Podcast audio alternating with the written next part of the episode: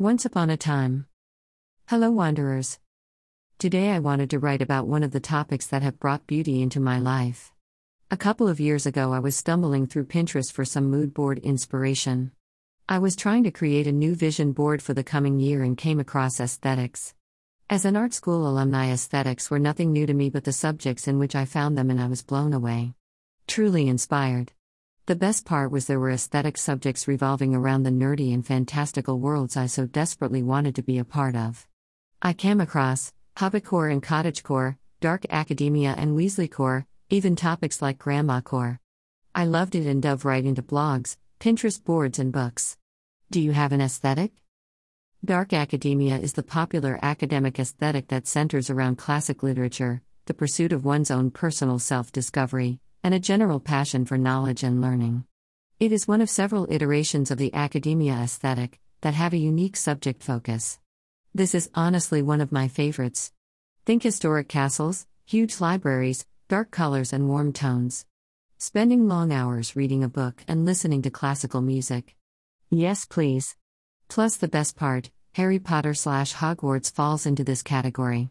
Score. So, what is an aesthetic? An aesthetic is concerned with beauty or the appreciation of beauty. It is a branch of philosophy dealing with the nature of beauty, lifestyle, and senses. It also concerns the philosophy of art. Aesthetic subjects covers both natural and artificial sources of the aesthetic experience as well as judgment. Hogwarts Dark Academia. Living an aesthetic slash romantic lifestyle helped me to not only see the beauty in things but to also slow down and enjoy them. Choosing our outfits, Music and tasks based upon the methods of your aesthetic is somewhat like playing a role. It is a chance to create your own story. How do you want to feel today? What outfit you choose? What tasks do you need to get done? All can have an element of fun to them. I have always wanted to go to Hogwarts, as many will tell you our letter got lost in the post. It is a wondrous world and has brought happiness to so many.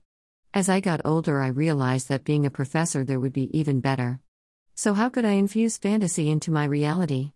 Plus, be an adult who admits to playing dress up? That's where aesthetics come into play. By adding elements of the things we enjoy to our world.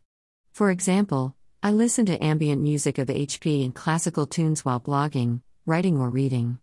When I want to infuse a little Molly Weasley into my day, I knit, bake, tidy the home, and tend to household tasks. It's like adding the scenery and designs to your own movie slash book. Weasleycore. Aesthetics can help us face our own reality. They can inspire us to be more of ourselves. They can help set a mood, tone, or atmosphere. It helps us to remind ourselves of the things we enjoy and that make us happy.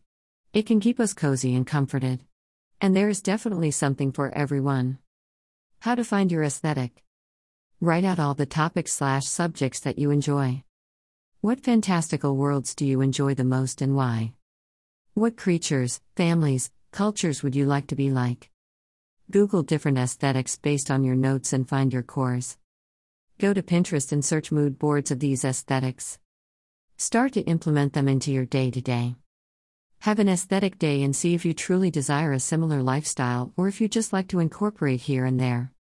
Journal, search hashtags, look up accounts based just on these aesthetics and talk with friends. Find what works for you. For more inspiration, you can find mine here. The Wandering Obscurist Instagram. The Wandering Obscurist on Pinterest. Love and hugs. Rebecca.